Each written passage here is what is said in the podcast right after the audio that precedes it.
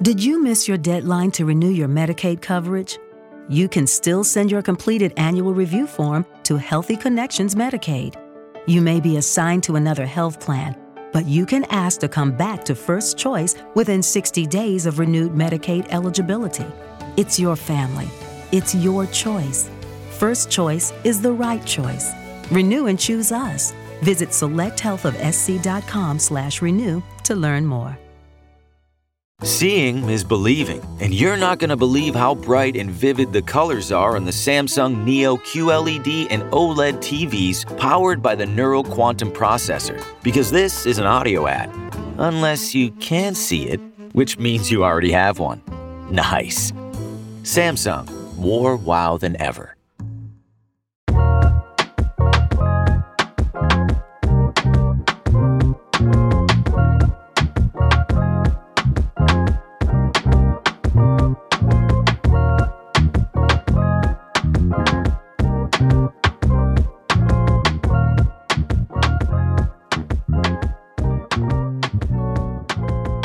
Welcome to High Stakes, episode 36. I'm your host, Neil Orford. You can find me on Twitter at PlayerQDFS. High Stakes is produced by Mike Lawrence. You can find him on Twitter at AwesomeYo. And I am here with, I believe I can safely say, the winningest, the most profitable best ball player in the history of best ball. I might be wrong about that, but that's I'm going to say it, and I'll ask Pat if he thinks it's true. I'm here with Pat Kerrane. You can find him on Twitter at Pat Kerrane. He won Best Ball Mania 3 last year for $2 million on Underdog, the biggest winner that we've ever seen. Of course, he's going to be surpassed, unless he wins it again this year. He's going to be surpassed next year. There is going to be a $3 million winner on Underdog. But for now, at least, I believe Pat's $2 million is the biggest prize we've ever seen in best ball, and I don't think anybody else has surpassed it with volume. Pat, what do you think? Are you the winningest best ball player of all time? I think just with that one win, I did become the winningest. Liam Murphy, who won the year before, took down another $300K in two different tournaments this past year. So that was pretty impressive. And lots of people have been crushing in the best ball streets long before I have. But, you know, when the top prize is $2 million, it goes a long way. But does it hurt you that it's now $3 million next year? You're going to be surpassed right away unless you win it.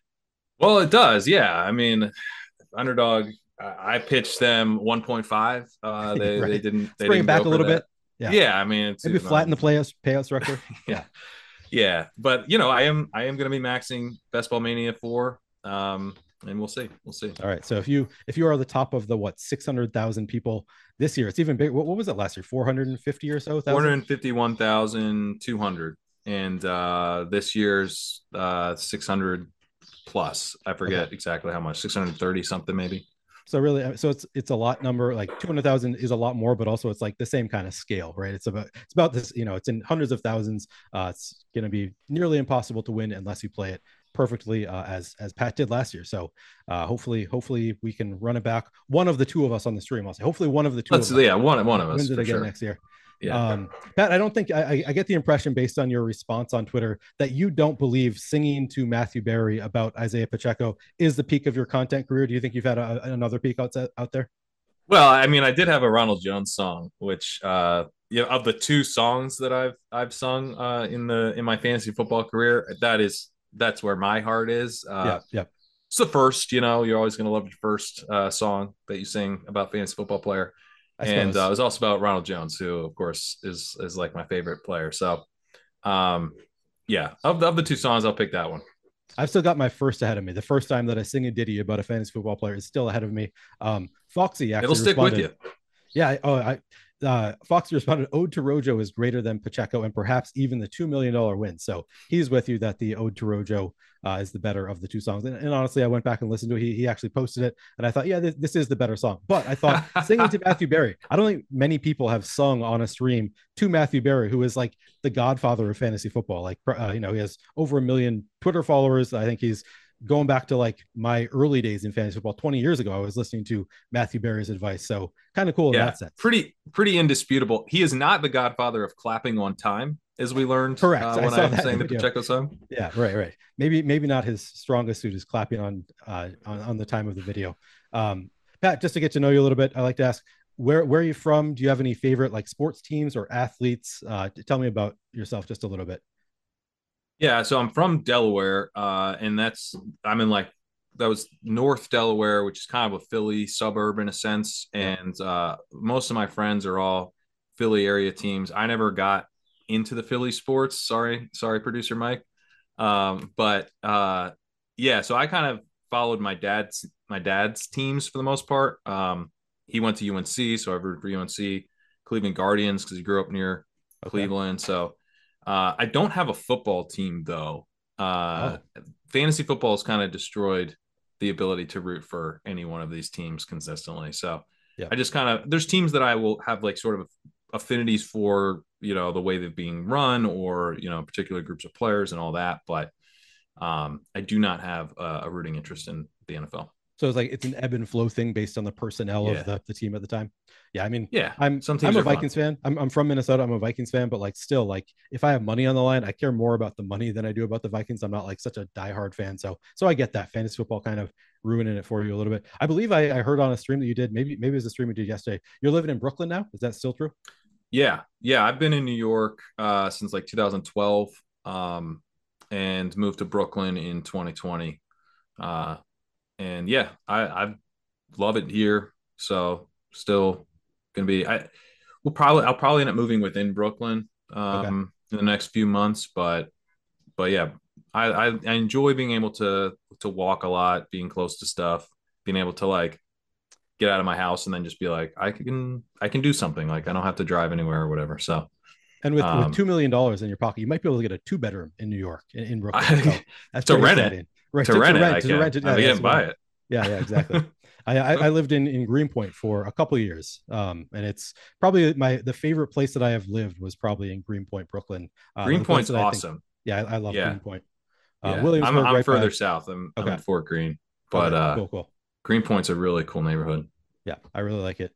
All right. I'm curious about, are you a big consumer of DFS and or best ball content, or are you just, you're producing so much of it that you don't need to consume other people's content? I consume it. I definitely consume a lot of DFS content because I feel like that's an area where I'm more kind of just like listening to what other sharp people have to say about that. I kind of came later to DFS.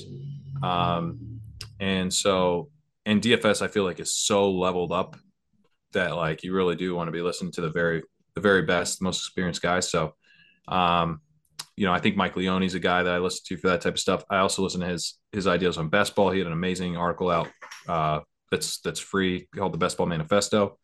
And so I do try to consume a lot of content on best ball for sure. Okay. But I also sometimes I'll just listen to like regular football stuff.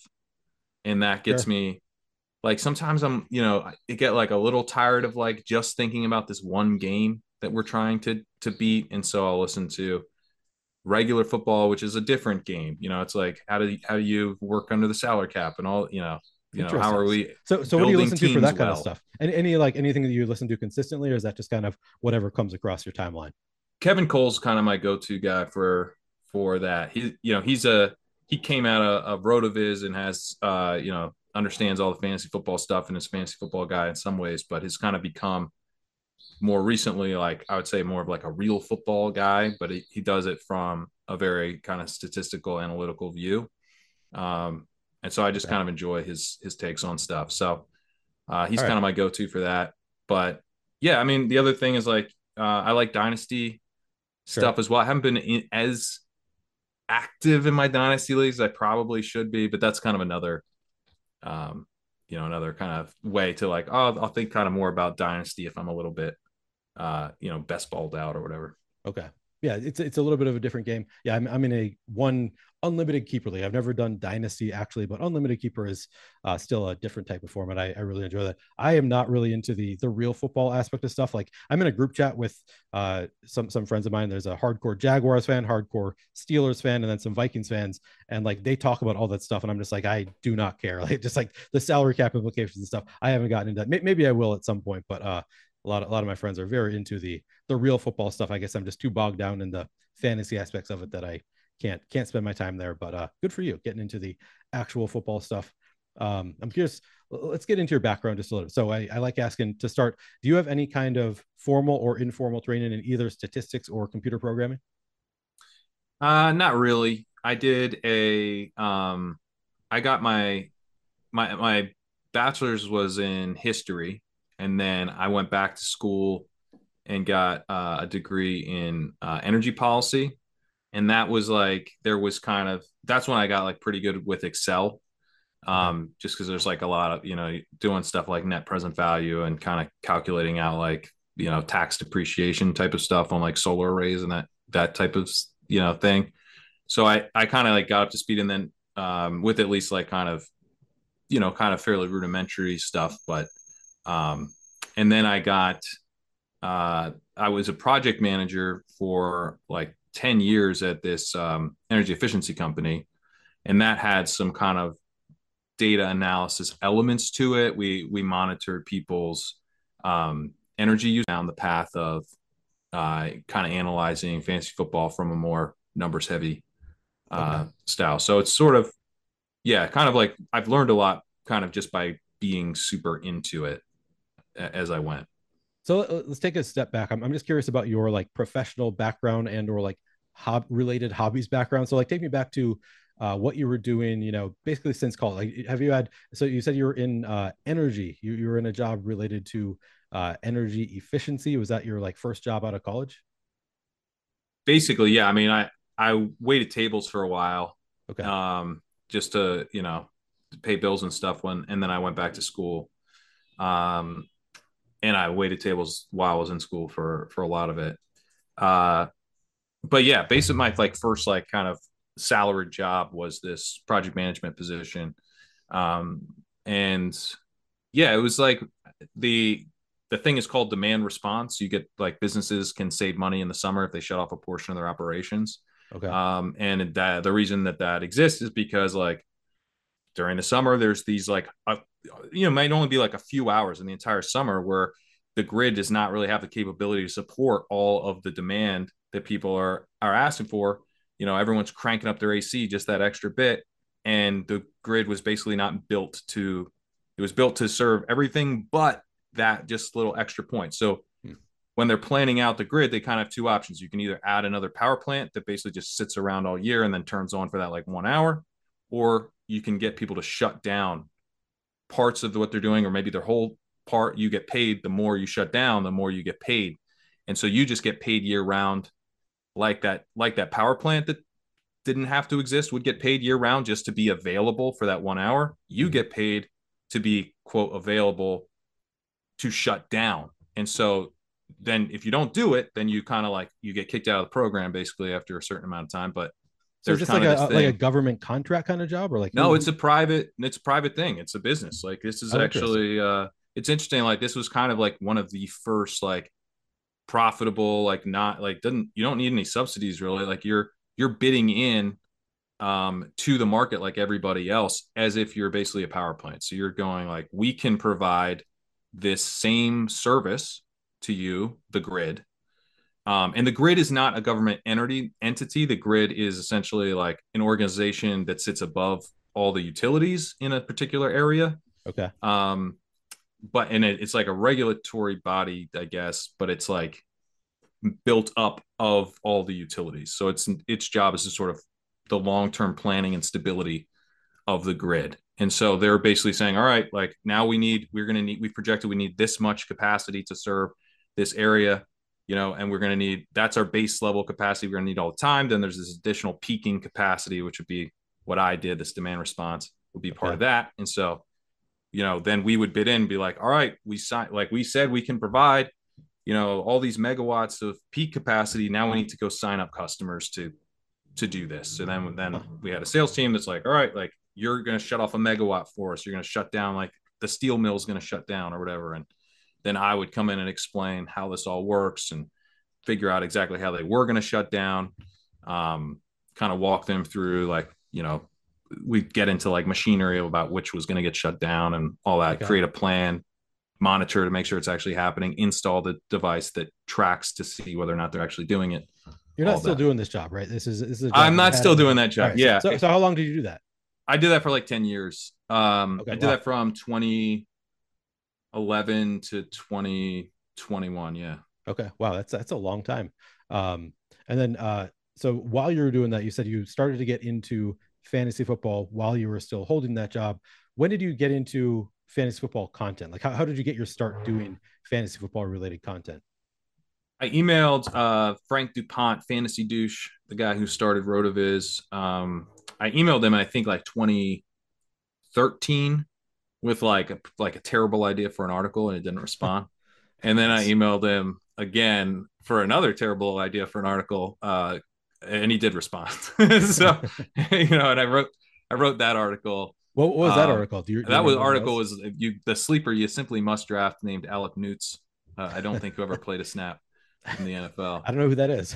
Yeah, he was like, right. I think he was out of Buffalo. He did well in some market share numbers, but not in the NFL. And then I wrote about, God, who's that Eagles running back that never did anything either? Bryce Brown. Mike here with. Oh, I think it was Bryce Brown. Yep. Then I was like, all right, let me try my hand at this again. Bryce Brown, got to get him. But then I did a series of articles with my brother, and those have aged a little bit better, where we kind of argued back and forth about, you got to draft this guy, and then the other person would take the counter argument within that same article. So started doing that, and yeah, just kind of kept on writing for RotoViz, started getting the podcast, did a podcast with Ben Gretsch in like 2015 or 2016, where we did a preview of every team. We'd made upside and floor projections for like all these players on the teams. We interviewed a beat writer from all 32 teams. It was like an insane. Yeah. I actually don't think we should have been allowed to do it. It was like way too much work. Not like allowed. Someone should have, someone who knew should have sat us down and be like, you are idiots. Don't do this. So but we did pull it off. So were you doing that for RotoViz or for somebody else? Like, did you start your own website at that point, or what? That was for RotoViz. Yeah, okay. That was all on. So at that point, Matt Friedman was kind of getting the RotoViz podcast network built out. Okay, and and we were kind of part of that, and then through doing the podcast over there, I was also editing some podcasts, and they were launching. Matthew Friedman, Fantasy Douche, and Pete Overzet had just started Fantasyland, which was kind of this like almost like NPR style, like This American Life, but for fantasy football type of thing. Okay. Highly edited podcast, and they needed some editing help. And so I got looped in with them and was excited to be a part of that, because the first episode they put out was just like incredible. So I started doing Fantasyland with Pete, and that's how I got to know Pete. And then we ended up doing an episode where we went down to Vegas and tried our hands at high stakes football, and high stakes like fantasy football, or what do you mean? Yeah, high stakes fantasy football. Okay. Yeah, FFPC, went down, drafted a main event team, interviewed a bunch of guys, some of the previous winners and everything, and we're sort of giving listeners like, hey, here's this high stakes world, like this is kind of what it's about. These are the people in it, characters in it, and we drafted our first team for that episode.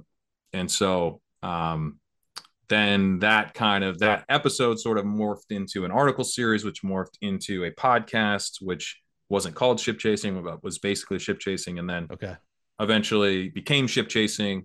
And Ship Chasing was kind of like, at one point I wasn't even writing that much in like 2019, and Ship Chasing was like kind of the thing I was doing. It's later just a on podcast, down the line. Right? It's just a podcast. Yeah. And a YouTube show. Right, I think of YouTube as being podcast. When I refer to podcasts, I usually mean actually a YouTube show, but I do realize that they're actually different things. That's what I really mean. Well, it's sometimes quite visual, which is why I say, because we were doing live streaming our main event drafts as we were doing them. So sure. Yep. So you got your start at RotoViz. So I got to be honest, I'm not all that familiar with RotoViz. I'm sure that I've read articles on RotoViz and such. It is still in existence, right? Like, it's still a company. Oh yeah. It's as somebody who's like relatively new to content in general, and I've only ever done any content for Stokastic, it's really interesting to me hearing about like all the different sites that used to exist. And like a lot of the people at Stokastic used to work for FanVice or for various other outlets. So it's always interesting hearing about like all these names that you're mentioning. Like, I know the names, Matthew Friedman, Pete Overzet, these are all people that I know, but like or like I know who they are, I should say. But like I did not realize that you all worked together so long ago at these other companies. So it's kind of fascinating to hear the background there. So when you started at RotoViz, were you like just getting paid like by the article? Or were you working for free? Like what were you doing there? Yeah, they were doing, I'm not sure exactly how the system works now, but at the time it was like you get paid based on how many people like subscribe to your article, like through your article. Cause like RotoViz would do like, you'd get like one free article and then the second one, the paywall would come up. And if they clicked. Did you miss your deadline to renew your Medicaid coverage? You can still send your completed annual review form to Healthy Connections Medicaid. You may be assigned to another health plan, but you can ask to come back to First Choice within 60 days of renewed Medicaid eligibility. It's your family. It's your choice. First Choice is the right choice. Renew and choose us. Visit selecthealthofsc.com/renew to learn more. Looking for a fun way to win 25 times your money this football and basketball season? Test your skills on Prize Picks, the most exciting way to play daily fantasy sports. Just select two or more players, pick more or less on their projection for a wide variety of stats, and place your entry. It's as easy as that. If you have the skills, you can turn $10 into $250 with just a few taps. Easy gameplay, quick withdrawals, and injury insurance on your picks are what make Prize Picks the #1 daily fantasy sports app. Ready to test your skills? Join the Prize Picks community of more than 7 million players who have already signed up. Right now, Prize Picks will match your first deposit up to $100. Just visit prizepicks.com/play100 and use code play100. That's code play100 at prizepicks.com/play100 for a first deposit match up to $100. Prize Picks, daily fantasy sports made easy. If they signed up kind of on your article page, then that would generate like a pretty big portion of their sub would go to you. Cool. And then you also would get some based on like how there was some other part of it was like if your articles were like one of the top articles, you know, at that time and someone subbed through someone else's article or on the main page, like you'd get some cut of that too. So it was kind of about, you know, that was sort of the model where that wasn't my favorite model because I tend to write more infrequently.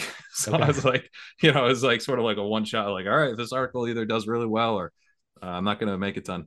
Yeah. But it was like, and then I was doing stuff through the podcast, which I think also generated some revenue through, there's like podcast code that you could put in when you signed up. So, but it was all very like, you know, a passion project. I mean, it was not, you wanted to get into doing some kind of content related to fantasy football. So I was just really obsessed with fantasy football. Like, honestly, I was just like obsessed with fantasy football. Like I just wanted to write about fantasy football and think about fantasy football and, you know, talk to other people who are also obsessed with fantasy football. So, I was like, you know, a lot of free time type of stuff. You know, mostly like I would just stay later after work and you know, get an article out. And it was also just like, I think there's just something about, you know, getting to write and analyze. And like, I was a history major, as I said, and I think like just having an outlet to write was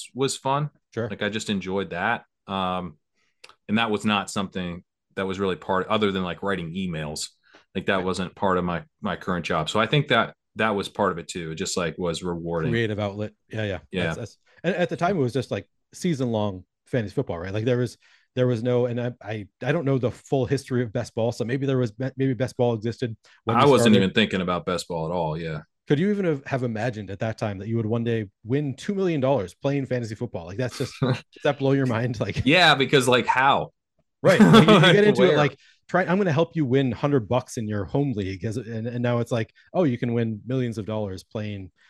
I mean, it's not the exact same game, but like a lot of elements are very similar between season-long fantasy football and Best Ball. So, man, that's pretty cool to just like love fantasy football that much. When I mean, I say $100. There are some leagues obviously where there's thousands of dollars on the line, but to now, get Dynasty was the big money. Sure. Dynasty was the thing that got me obsessed, truly obsessed, because I think there's something. Dynasty is not like, and I play in some, I guess like high stakes dynasty leagues now, but like I don't even really like I play in a variety of high stakes, or sorry, I play in a variety of dynasty leagues. Some of them with like $50 entry fees. Some of them, you know, with, I think the biggest one, FFPC does like a $12.50 one. I'm in one of those. Okay. So I was going to ask you to define high stakes, because I've never been in a league that pays anything close to $1,000 entry fee. So that's, is it like a 12-person league? It's a 12-person league. Yeah. And it's, I co-own that one. Okay. And yeah, the ones, I think the biggest ones that I am in on my own are like $350. I'm in three of those. And so I guess would say like medium stakes, but like, okay. I kind of don't like the thing I like about Dynasty. And I think why it got me so into it is like the stakes aren't really what matter. It's like the feeling of like, I did this thing, right? Like I put together this insanely good team and it's going to crush for the next 10 years. And you guys are all dead. I'm the best. So, you know, I think there's something in terms of Dynasty where, especially if you're going to be diving into, you know, all the analysis and the writing and, you know, putting out the content on it. There's something about Dynasty that just kind of makes that easier because it's more of like bragging rights, right? There's more of your own kind of ego on the line with it. I believe the league that I care about the most, which is my unlimited keeper league, it's like a $40 buy-in. And I think about it so much more. Like I'm in fantasy baseball leagues, fantasy basketball leagues. I do the draft. Like I basically get my arm twisted to be in the leagues and then I don't think about it the rest of the year. But for some reason, the unlimited keeper league is the one that like, man, I love this league. And I actually pay attention to it throughout the year. And I know I could tell you probably just about my entire roster, who I have right now, who I have the option of keeping, because it's just so much more interesting when you do have that. It's not dynasty, but the dynasty aspect of like, I got this player in the 12th round and now they're a second round value. You know, it's so much more fun for me than season, just like individual seasons. For sure. More interesting. Yeah. So and if you have the buy-in of everyone else in the league like that, that's just like, that's the most beautiful thing when everyone else is super obsessed. Oh yeah. That same league. Yep. It's so great. Yeah. In that league, it's mostly like that. We've got a few stragglers who maybe don't care quite as much, but in general, there's a lot of shit talking, which makes it way more fun if there's a lot of shit talking. When did you get involved in Best Ball? Like, I don't know exactly when Best Ball started. I know Underdog is now you won Best Ball Mania 3. So that was, I think, just the third year of Underdog Best Ball, as far as I know. When did you start getting into Best Ball? Well, so there was MFL 10s was kind of a thing. And some of the guys, heard of it. You know, I kind of knew of that. And some of like the really sharp fantasy football guys were playing those. And it just never really appealed to me because generally the pitch was sort of like you draft a bunch of leagues and then you'll make like a good return on that because you're a good fantasy football player and you're trying to win a 12-team league. You're just trying to win a bunch of those 12-team leagues. It's basically a cash game, right? It's like DFS version of a cash game or whatever. So I never really got into it. And, you know, I think I did some like best ball industry stuff a little bit, and I drafted a couple here and there, but I was reading Sean Siegel's work on it because he was going super in the weeds on all these structures, you know, and when to take quarterbacks and coming up with these concepts that like still stand the test of time. Like, you know, I just had an article on Legendary Upside about elite tight end. And I think, you know, that is a really strong structure. I was referencing an article of his from 2019 on how powerful elite tight end is in best ball. And so he has a lot of great stuff on the quarterbacks. Zero running back working in best ball, even though people thought that it would not. It's coming off an incredible year in half PPR best ball. So a lot of that work was like really fascinating, even though I wasn't really playing a ton of best ball. Okay. Just because it was so good. And then I draft was down we did an episode on live finals. And so we went to this like live final in Nashville, me and Pete, and draft was there. The guys who started draft ended up doing Underdog. And so I remember drafting on their app and being like, oh, this is kind of cool. Do you have any idea what year this was?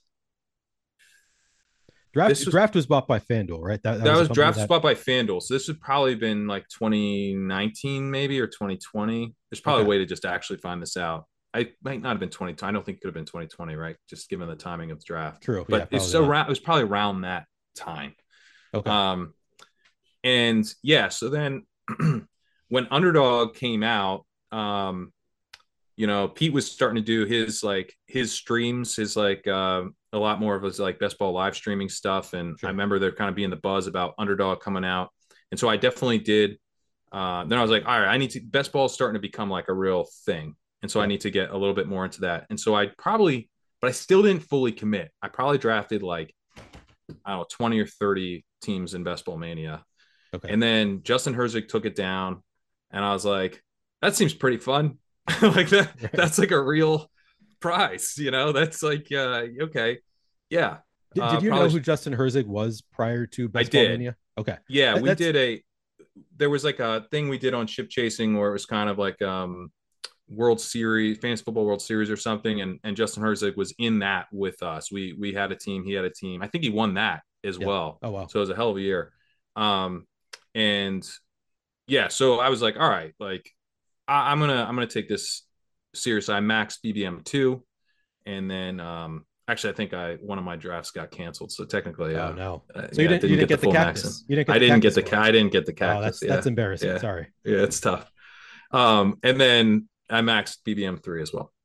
That's it's insane to me that all three of the winners of Best Ball Mania, so Herzig, Liam Murphy, and then you, are all people that I knew about prior to your wins. It was nobody who was just a complete unknown. You all Liam, I had just learned of because he did a stream with Pete about his chess. He's Pete's chess coach. So that was the only reason I knew Liam prior to that. But all of you were already doing content related to fantasy football to some extent. So it's pretty wild. What are the odds of the first three winners all being people that are kind of known in the industry already?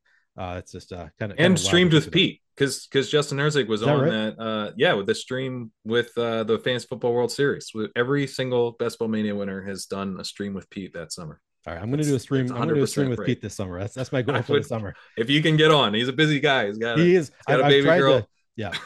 I've tried to get Pete on High Stakes before. We've talked about. He's told me he would do it, and then every time it's sorry, I can't that week. So I've kind of given up on trying for a little bit. I'm going to start trying to get Pete back on the show though, because now I know that's the key to winning Best Ball Mania. If you're maxing BBM4, I would recommend it. Oh yeah, I'll be maxing BBM4. So yeah, I'll have to get Pete on here.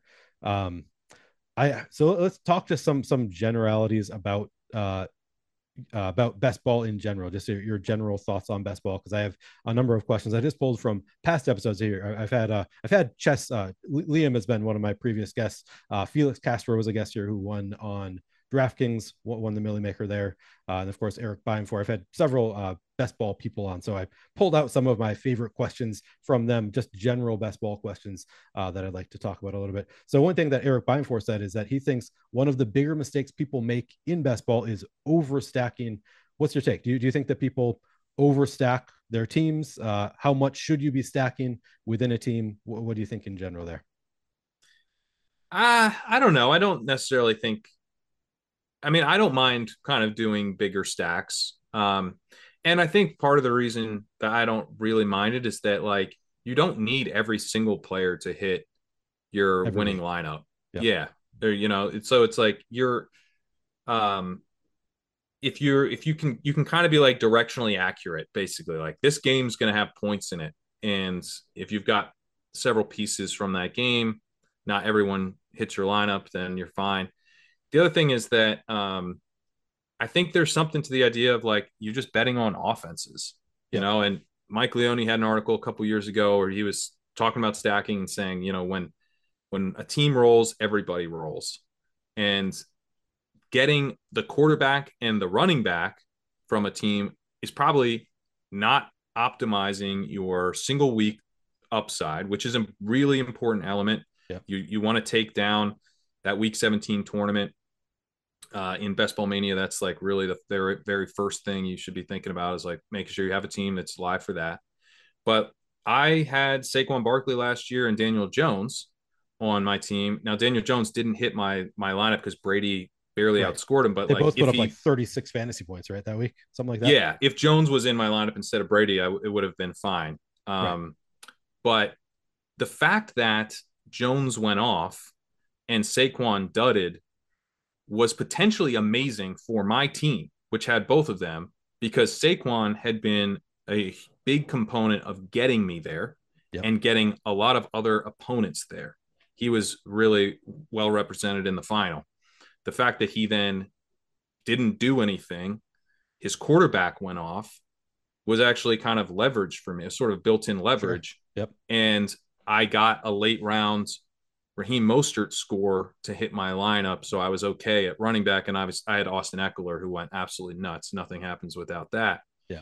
But I don't mind having, you know, some court. Maybe I don't want all my quarterbacks at their running backs, but it's like this offense is better than people thought. That helps get me there in the first place. And then, you know, the other thing is it didn't end up working out. I had Daniel Jones stacked with Wan'Dale Robinson, sure, but it wasn't like I just had naked Daniel Jones. Right. So I don't know. I don't know that we've necessarily hit a point where people are now. You certainly could overstack, but right. I think generally my view on it would be that you're like making the mistakes. Are really other mistakes. You're reaching way ahead of ADP. You're picking guys you don't even like.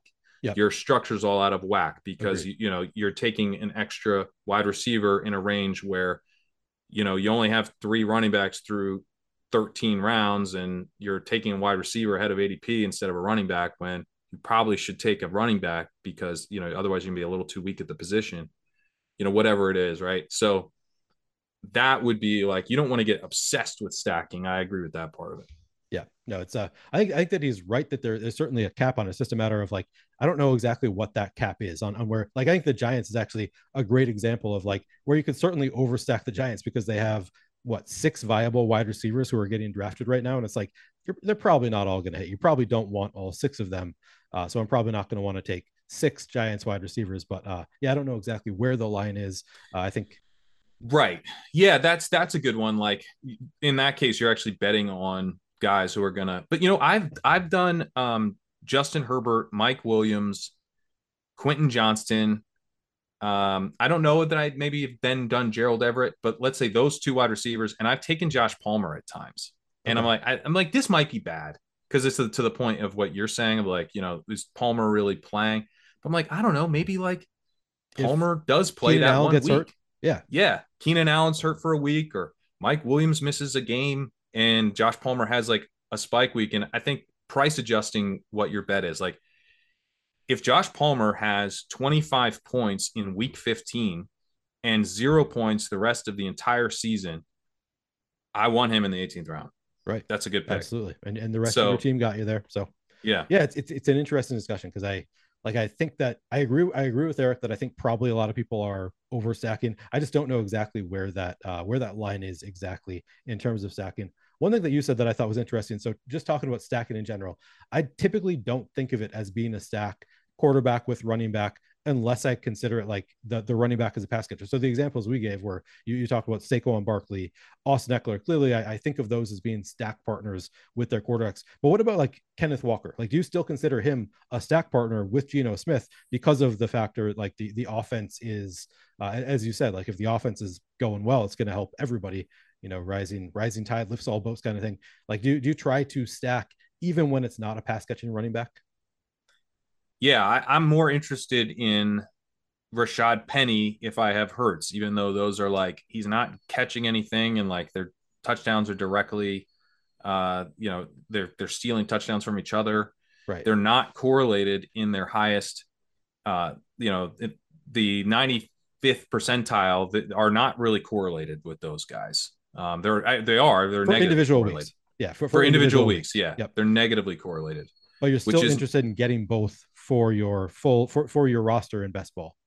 Yeah, because like what if so in Best Ball Mania, and really in any type of Best Ball tournament, because in total points, like the Eagles, all I'm saying, if I'm just like taking those 2 guys in like drafters, which is weeks 1 through 17, is like the Eagles are just going to absolutely smash, and their defense can be a little worse, and they're not going to pull their starters quite as much this year.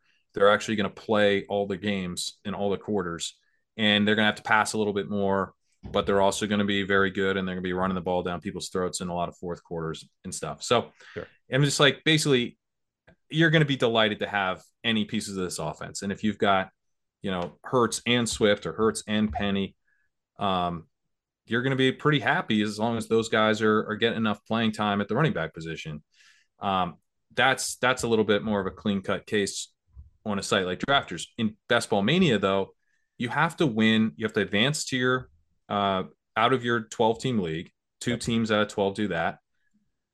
Just as I think it would probably help you put up a lot of total points, it's probably going to help you advance if you're right in two different spots. The Eagles are just scoring a ton of points.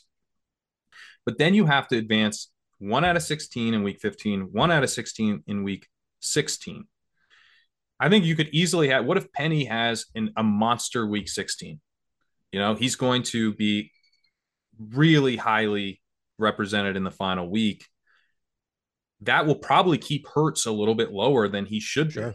Yep. Because he's not going to be as on, like, you know, I guess if the field was like going out of their way to stack running backs with quarterbacks, I would be a little bit less inclined to do it, but it strikes me that they're really not. So I'm like, hey, give me the correlation of I'm still getting to make the bet. The Eagles are really good. Nice, simple bet, you know, and then they're really good. Helps get me through in maybe a couple different ways through the playoff weeks. And then in week 17, yeah, I need it to be Hurts or Penny. And one of those guys is probably dead, you know, or Swift. And, you know, sure. But like if my 6th round pick or my 7th round pick or my 10th round pick doesn't hit my final roster in week 17. Did you miss your deadline to renew your Medicaid coverage? You can still send your completed annual review form to Healthy Connections Medicaid. You may be assigned to another health plan, but you can ask to come back to First Choice within 60 days of renewed Medicaid eligibility. It's your family. It's your choice. First Choice is the right choice. Renew and choose us. Visit selecthealthofsc.com/renew to learn more. Looking for a fun way to win 25 times your money this football and basketball season? Test your skills on Prize Picks, the most exciting way to play daily fantasy sports. Just select 2 or more players, pick more or less on their projection for a wide variety of stats, and place your entry. It's as easy as that. If you have the skills, you can turn $10 into $250 with just a few taps. Easy gameplay, quick withdrawals, and injury insurance on your picks are what make Prize Picks the #1 daily fantasy sports app. Ready to test your skills? Join the Prize Picks community of more than 7 million players who have already signed up. Right now, Prize Picks will match your first deposit up to $100. Just visit prizepicks.com/play100 and use code play100. That's code play100 at prizepicks.com/play100 for a first deposit match up to $100. Prize Picks, daily fantasy sports made easy. So what?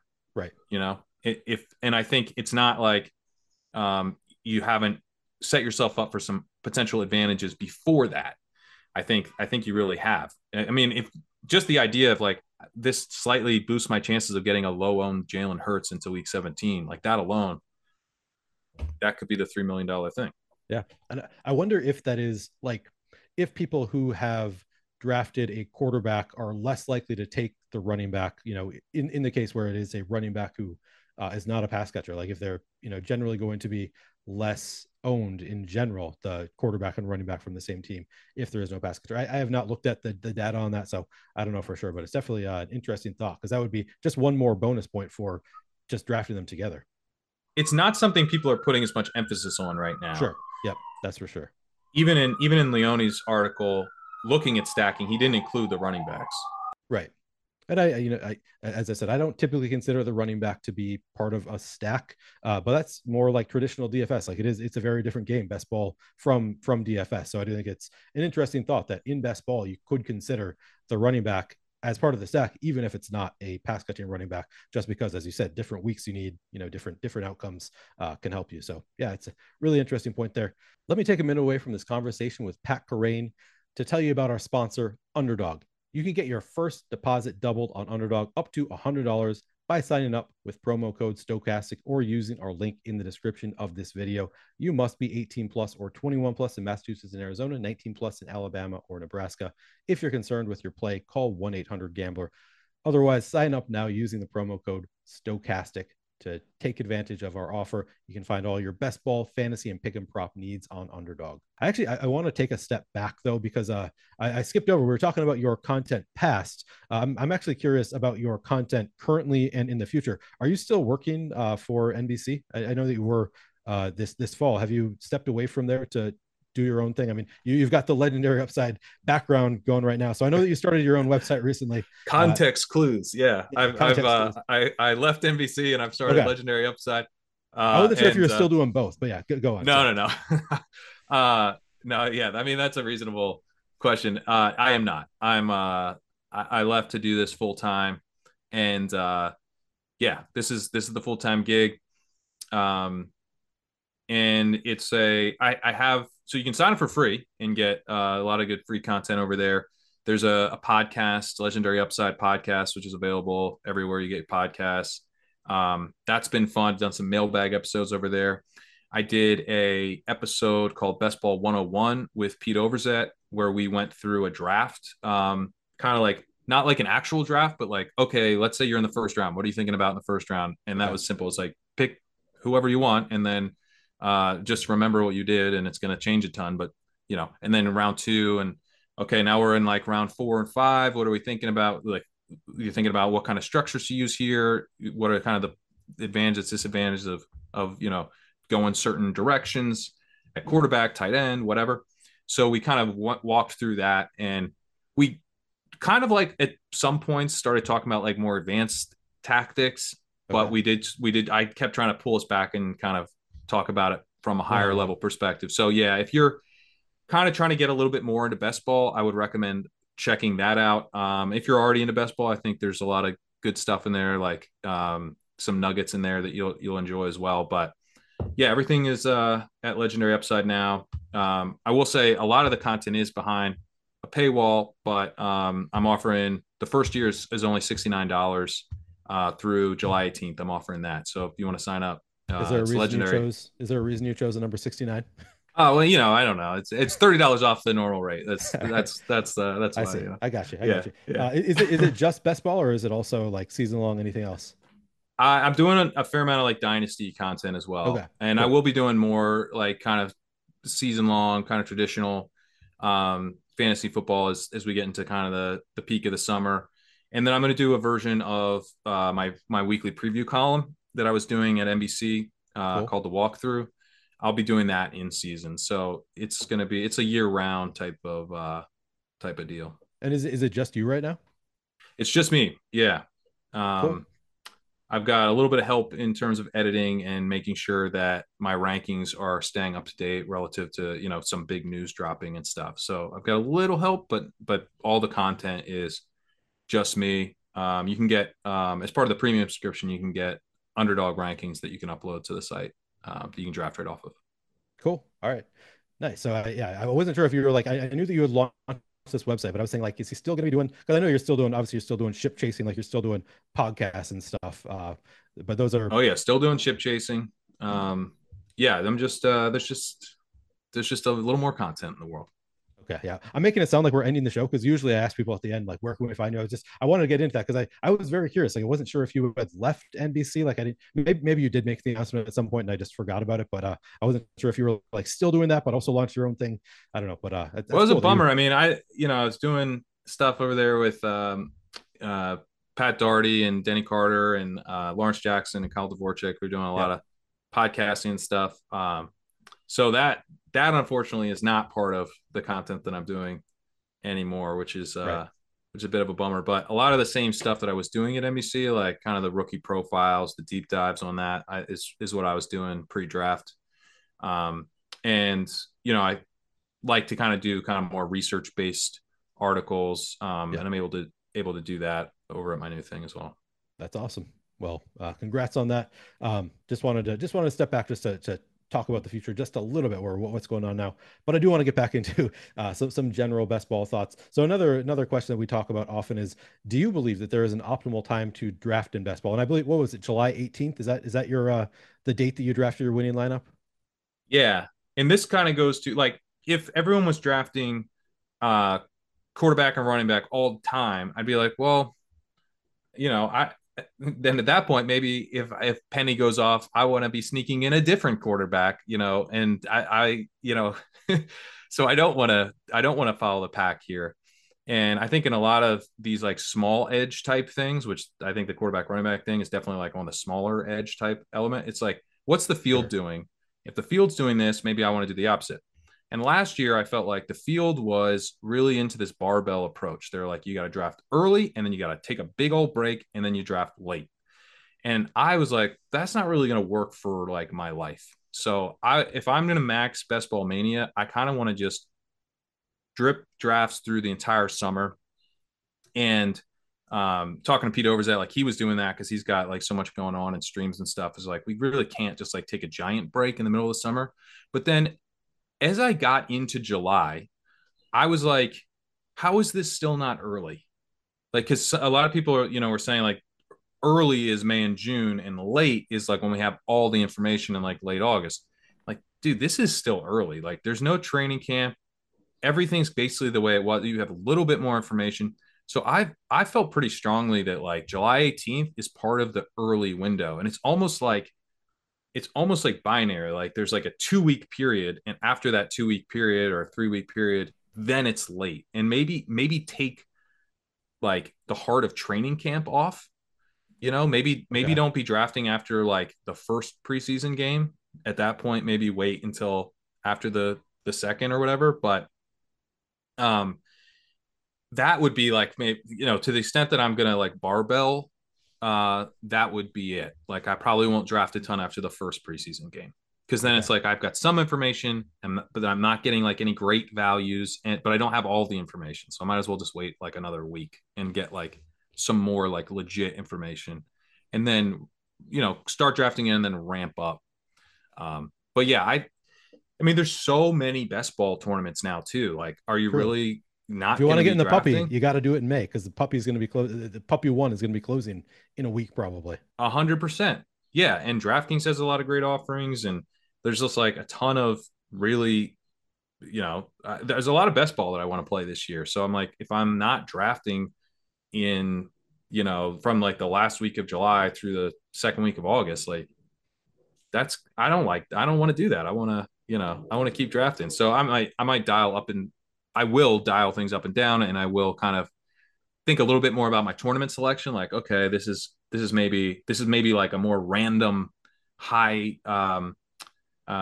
variance because it's a bigger field type of tournament.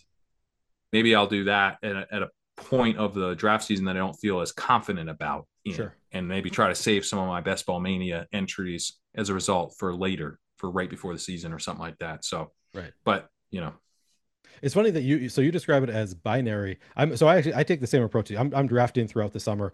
Partially, it is just like a lifestyle thing. Like, I don't want to do 150 BBM 4 drafts in September. Like, it's not going to work out for me. But part of it is like, I kind of think of it as a sliding scale. Like, you get more information at all times, and things are always shifting. So just like naturally, if you draft throughout the summer, you're going to have a different portfolio just based on like, okay, now I have this news and now I like this player better that I wasn't drafting before. And you're going to end up with kind of a balanced portfolio in some ways by drafting throughout.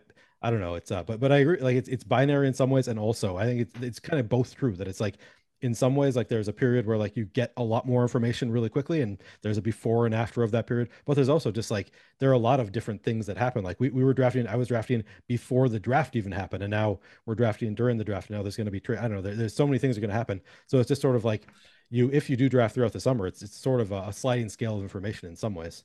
Yeah. And I think, you know, we're analyzing data for all this stuff, and, you know, the data that we have is not all that great because it doesn't have this big sample, and people push back on that all the time, which I think, you know, a lot of it is pretty fair. Like, we don't have the biggest sample, but we also, like, when it comes to like draft behavior, like we don't even have data on everything.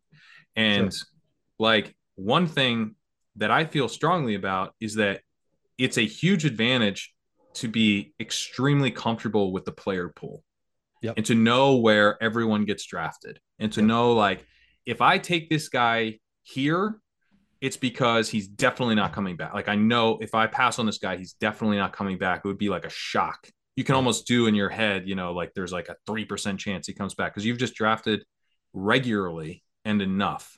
So if you take off like 3 weeks, you're going to lose that. Yep.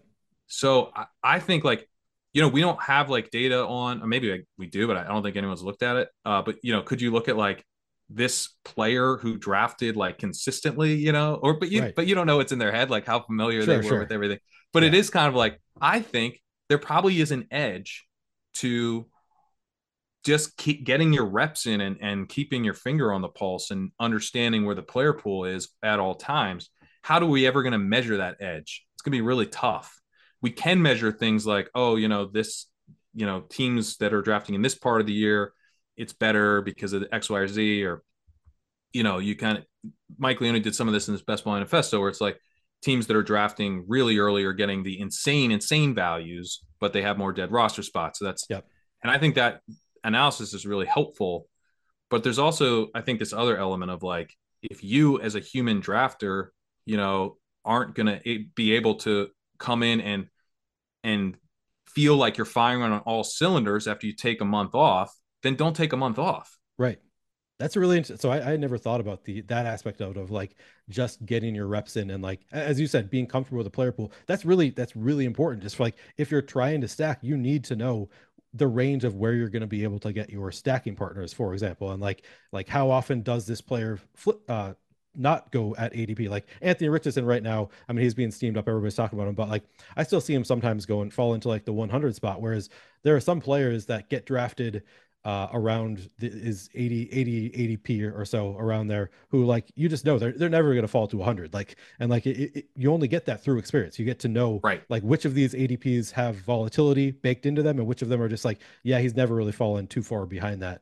That's a really interesting point that you do. Just, you get to know the player pool and then and like where players are going to be taken, and then you can plan ahead for like, okay, should I reach to take this? You know, Rashad Bateman, I think, is a good example. Like the Baltimore receivers, they're more and more, you can't really wait to get them at ADP because they are getting steamed up. And you just, that's one of those things you kind of know with reps, the way things are moving. Exactly. And it's so true that some guys have really tight bands on their ADP. It's like, they just never fall more than a few picks. They always go right at that spot. And some guys like Anthony Richardson, his AD, he's a perfect example, because like his average is based on some extremely bullish drafters, and then there are rooms where people are like, I'm not doing this, like, I you know, and then he will fall. So yeah, if you know that, you know, and that's a really important thing to know, right? Because Richardson's like screaming up the board, you're like, am I going to get locked out of Richardson? But if you, it's like, no, I've actually sat back and let him come to me, you know, close to pick 100. I mean, I think that type of kind of that like experience-based familiarity with everything is really important. And especially when you're trying to layer on things like stacking and week 17 correlation, you want to feel super comfortable with the player pool. Yeah. You don't want to be forgetting about, like, because early on in some of these drafts, I'm like, oh yeah, like this guy's on that team. I should probably draft at him. Yeah. You know, like I don't want to, that's part of the reason I've only drafted like 4 Best Ball Mania teams so far. I've been doing a lot of the puppy. Me too. And I've been waiting for the schedule to come out so that I can really, you know, hammer that week 17 correlation, which I do think is important, and build that into, even if every team's not super correlated, still building it in where it makes sense. But also, like, if I make mistakes in the puppy, I don't feel as bad about that. You know, I'm not burning one of my 150 entries if I screw something up in the puppy. So getting like the player pool's changing a lot right now, and just like having my you know, just getting really comfortable with it. Right. And knowing, like, tier breaks is another example of like, if I don't, like, there's sort of like in the like late second, early third round, a bunch of running backs go, and there's like a bunch that are like bunched together. And like, you kind of know that. And it's like, okay, when you get towards the end of that, it's like, if I don't take a running back now, and like, you don't already have a running back, I'm going to drop off to like drafting Kenneth Walker. And I'd much rather have one of these like Derrick Henry than Kenneth Walker or whoever the options are. So just like knowing that kind of thing. Yeah, it's a really good point. Just knowing how drafts go, having some familiarity definitely helps a bit. Slow drafts or fast drafts? Fast drafts all the way. I cannot, I think I'm going to have to do some slow drafts for some of the stuff that I want to do. That's like not really filling, like non underdog stuff. But I don't want to, man. I hate slow drafts. I'm just like, I mean, I'm doing some slow rookie drafts right now. And luckily rookie drafts are so much faster, but sure. I think this is it. I'm not organized enough. I just have this low grade anxiety that I might be on the clock at all times. I mean, like, I feel it right now. I think I might be on the clock in a dynasty league and I'm not sure. And like, so maybe if you're like hyper organized and you're like, I check every 3 hours, I check my best ball teams, and I don't, then in between those periods, I feel utter bliss. So that's not how I live. I can tell you, Pat, I probably do 50-50 fast drafts and slow drafts. I am extremely disorganized. I am not organized at all, but I get notifications on my phone. Like, I mean, don't you just like, you look at your phone sometimes, you see, oh, I have notifications of Underdog saying I'm on the clock. The only way I can get work done is to ignore my phone for like 5 hours. Oh, okay. I never ignore my phone for more than, I'm on shows and I'm still checking my phone every 15 minutes. So maybe that's, I'm probably addicted to my phone. Well, I'm addicted to my phone, but I'm like hyper-focused is like the only way. So like if I need to get writing done, I basically, my phone's over here, but I just like ignore it. And then I just write. I think actually that's why I'm doing this. I think because I'm obsessed with fantasy football stuff to the point that like I can fully hyper-focus on it and and be really productive. Okay. Where like if I was like 20% less interested in this, I would never hit that point. And then I would just like get distracted and be on my phone and not really get all that much done. So, but therefore, like, I don't want those notifications. Get those notifications out of my life. I've got an hour free. Let's fire off 3 drafts. I got 2 monitors on the phone. Let's do 3 puppies. Let's do it right now. I understand. I think that's been the response of every best ball player that I've asked the question to is fast drafts all the way. And I think there's pros and cons. I initially didn't want to do slow drafts until Alex Baker, I think made a tweet about doing 20 slow drafts at once. I'm like, okay, this is where it becomes like, I can accept that. If I'm doing 20 at once and I just always have like with every hour, I'm going to be on the clock somewhere. That's where I start. Yeah. One slow draft is sick. Like that's just pain. It's torture. What kind of behavior is that? One slow draft. could not possibly do that. So I just my recommendation, if you're trying to max out BBM3 and you don't have the time, as Pat, to like an hour during your day to do a fast draft, you can do slow drafts. They're not the end of the world. Like every other best ball person thinks they are. You just have to use your queue. Make sure you use your queue if you're doing slow drafts so that you know who you want coming up. I've referenced the Best Ball Manifesto a bunch of times, but it was. Did you miss your deadline to renew your Medicaid coverage? You can still send your completed annual review form to Healthy Connections Medicaid. You may be assigned to another health plan, but you can ask to come back to First Choice within 60 days of renewed Medicaid eligibility. It's your family. It's your choice. First Choice is the right choice. Renew and choose us. Visit selecthealthofsc.com/renew to learn more. Amazing and very comprehensive. And Leone touched on this too, is there has been kind of this negativity around slow drafts because like they're seen as like less, they're seen as harder because you tend to get like more kind of industry people in them or less kind of people that just totally screw it up, and so therefore maybe they're not quite as plus EV or whatever, but there isn't that much of a difference. So I am one to kind of look, I don't want to hate on slow drafts. If you like doing slow drafts, like by all means, and the data actually shows that like you're not giving up really any EV by doing slow drafts. Like they're just as potentially profitable. Yeah. So do your slow drafts, but I won't be in them. Well, that's one more reason that I'm going to do slow drafts, that all the sharp people I've interviewed don't want to do slow drafts. Although, as you said, it tends to be more like overall sharper fields, I think. Like, as you said, like you're not going to get so many just complete throwaway drafts in slow drafts like you do sometimes in fast drafts, but a lot of the short people don't do them. So it ends up being, you know, almost equal there. All right, back to, this is probably my favorite question. What is the most tilted you've ever been during a best ball draft? Oh man. You have an answer here. Do you get tilted during, I guess we can ask that first. Oh yeah. Tilted? Yeah. Okay. Yeah. I get tilted. I get more tilted in the high stakes drafts, on ship chasing and stuff. God, I've had like so many highly tilting moments on ship chasing. I do remember on, this wasn't technically a best ball draft, but this was a main event and someone took Ronald Jones, I think in the 4th round in a 2020 draft, which was an egregious pick. I mean, what a stupid pick you made, dude. I wanted to take him in the 5th round and wasn't able to. And you have the username Daily Rojo, right? That is your username. Yeah. My username is Daily Rojo. And hey, you know, you talk about the draftable player pool. I think Ronald Jones is back in it. All right. Maybe he's a bad pick. He might be. He might not make the final roster in Dallas, but it isn't crazy. It isn't crazy. Daily Rojo lives on. All right.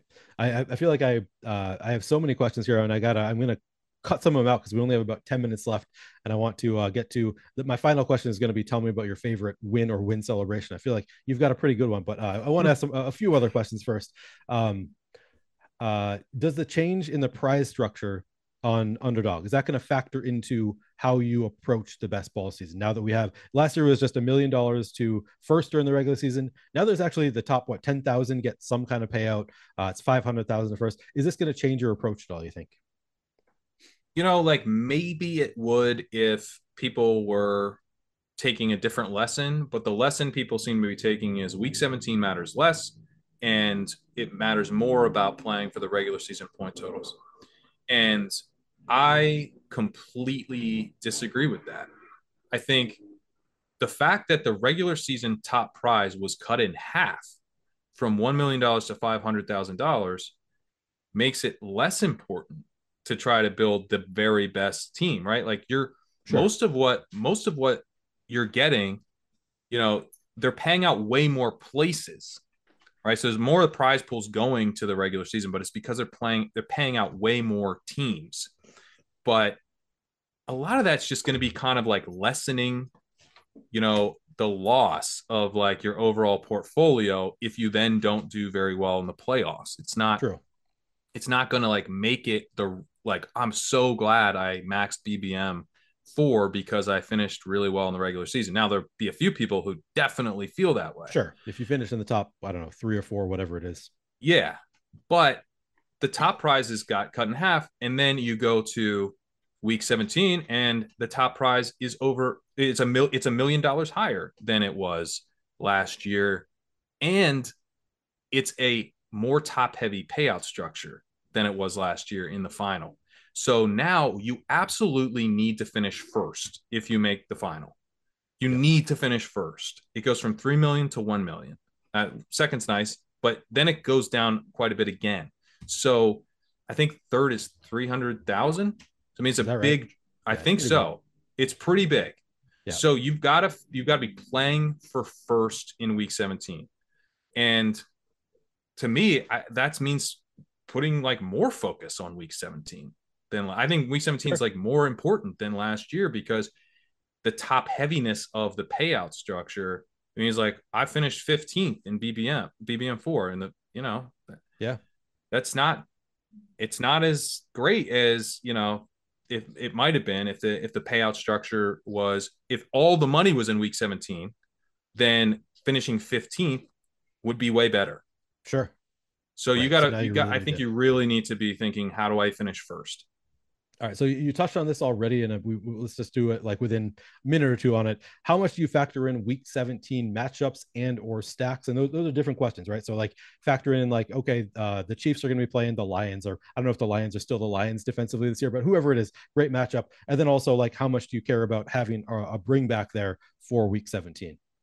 So yeah, this is one of the things I think maybe the field will get wrong again this year a little bit. And I got this wrong a little bit last year. Like I was like, man, this Denver Chiefs game, gotta have it. And you know, and then you don't want that at all. I guess Russ actually did kind of have a good game, didn't he? Yeah. One of his few. But we're not going to be very good at that. We're not going to be very good at predicting which games on New Year's Eve are going to shoot out. That's like, we're just not going to do it well. Right. Yeah. What we do know for sure, though, is that certain teams will be playing each other. And so if you're building your team to stack up, you know, certain games, and those games have come to you at reasonable rates, reasonable ADPs, I mean, you're not overspending to make these games come together. You didn't go into the draft thinking, I'm getting this Chiefs-Bengals game no matter what. That type of stacking, I don't think is great. Or if you're going, you know, I've got to get this running back way ahead of ADP because he's got such a soft schedule in the playoffs. I certainly think you can boost the guy a little bit for something like that. But generally, the correlation aspect is more about, I already made a bet on this team because I have like, you know, a wide receiver on their team pretty high. I'm going to take another wide receiver on that same team, and I'm going to take a wide receiver on the opposite team in week 17, all at good prices. I don't even have their quarterback. But I have a, let's say, an early quarterback. I got Jalen Hurts on this team. I got Josh Allen on this team. And so I'm not worried about trying to get my quarterback points in week 17.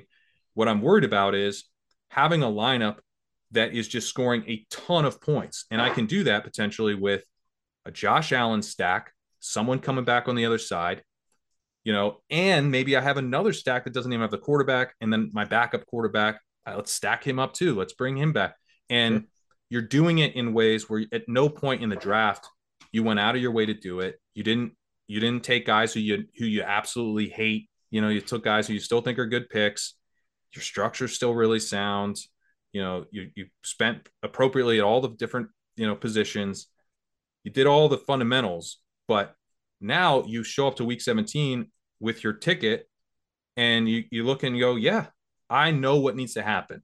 If these few things happen, I'm going to be at the top of the leaderboard.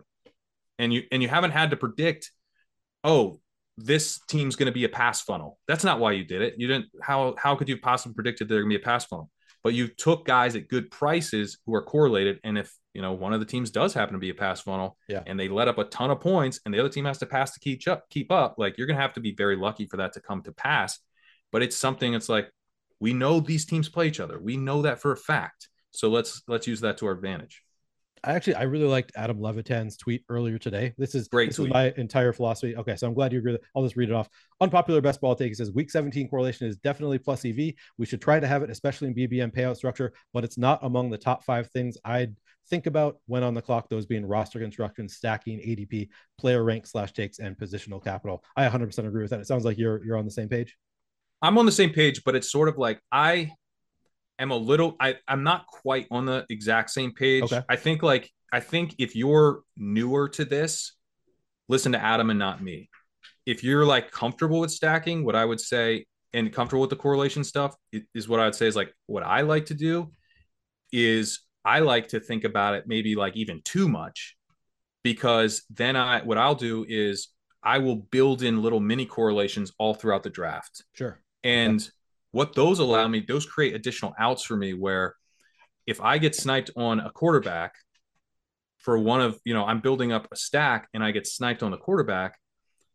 Okay, well, you know what? I already took a pass catcher and an opposing pass catcher. Now to build in a game stack, I just need to grab one of their quarterbacks and I can tack on a late wide receiver or tight end from the other team, you know, or from the team with the quarterback. And now I've got a double stack with a bring back. And I took 2 guys that I liked at value in the first place, and I never got pushed off what I'm trying to do. So for me, like, actually thinking a lot about correlation helps me never force correlation. So the thing I don't really personally agree with is, like, you know, framing it as what I'm thinking about in the draft. I'm thinking about correlation a lot. What I'm actually doing in a draft is not going to be, oh, correlation number 1. Correlation can easily be, you know, a side element that plays into, like, but hey, this guy's an ADP value. That's one of the core principles we're trying to abide by. Well, he's also correlated. So ADP value plus correlation, smash that button, you know, or ADP. And he's like my favorite player on the, correlated and my favorite player on the board. yeah, absolutely. That one's a no-brainer. But, you know, or it's like, I could really use a running back here and like, wow, this guy, I'm already kind of building this Chicago thing. I'll tack on Herbert, you know, that's right. It's not even like maybe someone pushed back on that even being a good correlation, but that's one thing I like. Hey, the Bears are going to be better than people think. Okay. So you're always, you have correlation in mind at all times, but you're thinking about it within the context of all of those other factors that Levitan mentioned in his tweet. You're yes. still like, okay, those are still more important. Those are more important for sure. If you build one thing I was talking to Eric Vine for today on our show. And I was saying like, you know, just like if you were to build a team that's all rookies, because you're like, well, rookies come on at the end of the season, right? And you have to win week 17 and you have to get to week 17. And so I'm just going to draft all rookies because that way my team will be peaking at the end of the season. It's like, well, okay, that's the dumbest thing I've ever heard. Right. Yeah. You know, but it's like, it's that kind of lever that you're pulling with correlation. You're doing something that's going to pay off for when you get to the final, but like you do still have to build a team that is live to get to the final.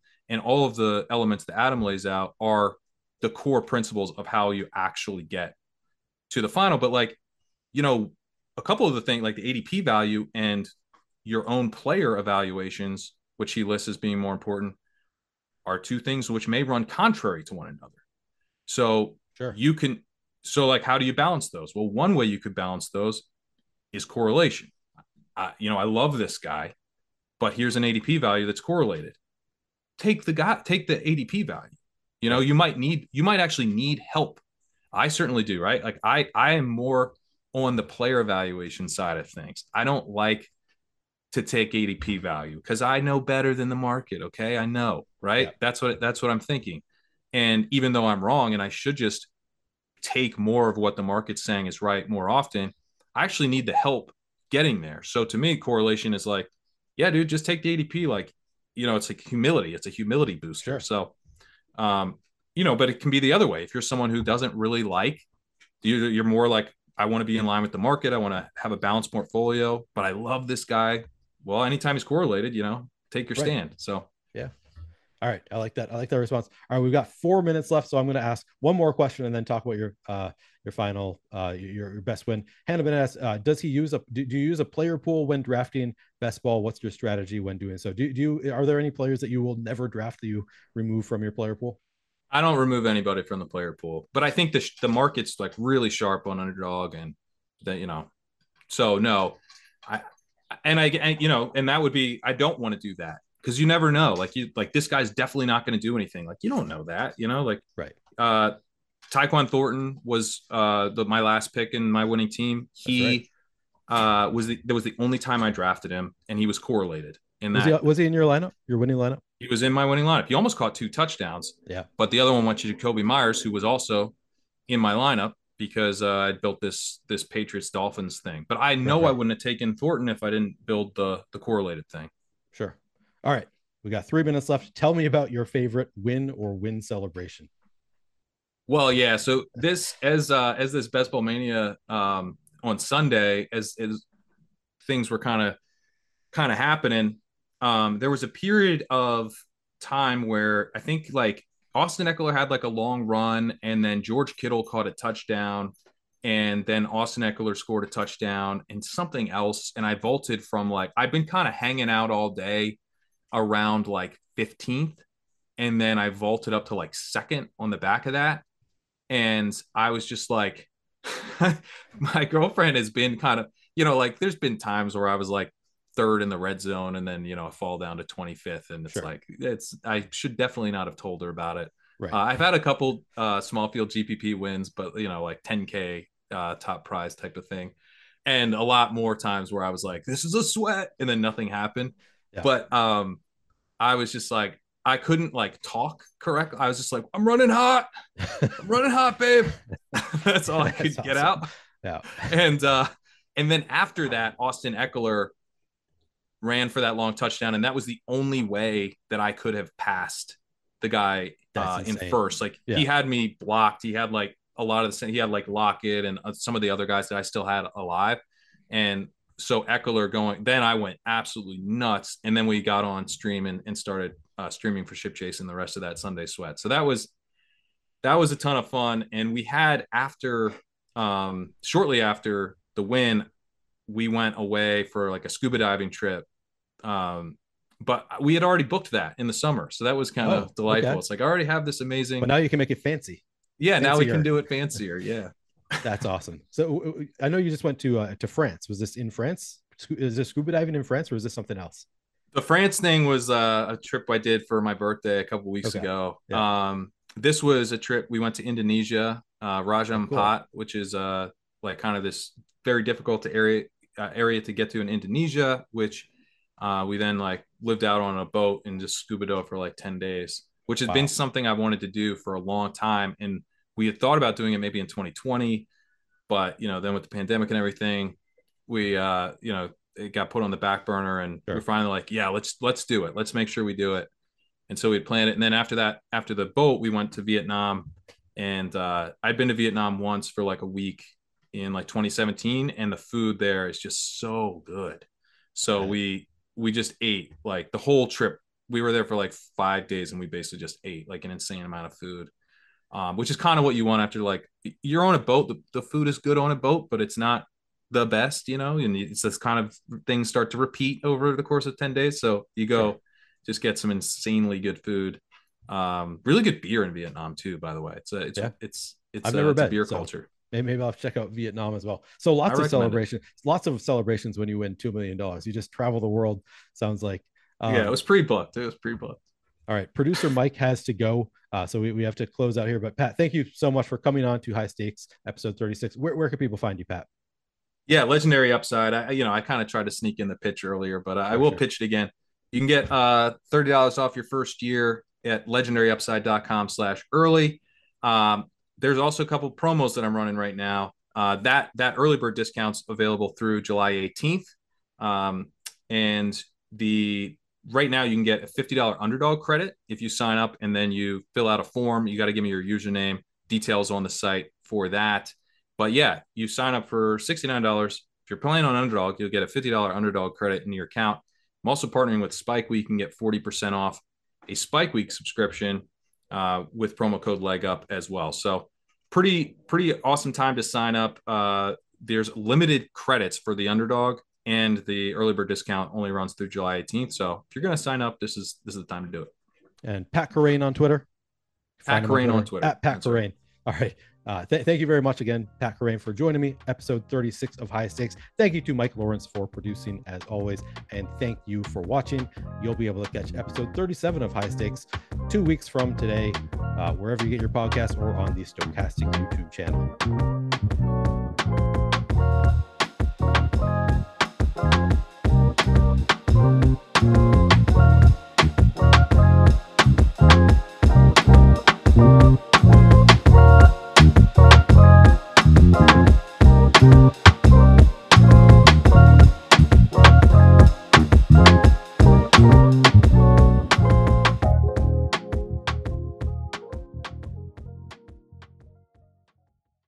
Looking for a fun way to win 25 times your money this football and basketball season? Test your skills on Prize Picks, the most exciting way to play daily fantasy sports. Just select two or more players, pick more or less on their projection for a wide variety of stats, and place your entry. It's as easy as that. If you have the skills, you can turn $10 into $250 with just a few taps. Easy gameplay, quick withdrawals, and injury insurance on your picks are what make Prize Picks the #1 daily fantasy sports app. Ready to test your skills? Join the Prize Picks community of more than 7 million players who have already signed up. Right now, Prize Picks will match your first deposit up to $100. Just visit prizepicks.com/play100 and use code play100. That's code play100 at prizepicks.com/play100 for a first deposit match up to $100. Prize Picks, daily fantasy sports made easy. Okay, round two. Name something that's not boring. A laundry? Ooh, a book club. Computer solitaire, huh? Ah, sorry, we were looking for Chumba Casino. That's right. ChumbaCasino.com has over 100 casino-style games. Join today and play for free for your chance to redeem some serious prizes. ChumbaCasino.com. No purchase necessary. Void where prohibited by law. 18+ terms and conditions apply. See website for details.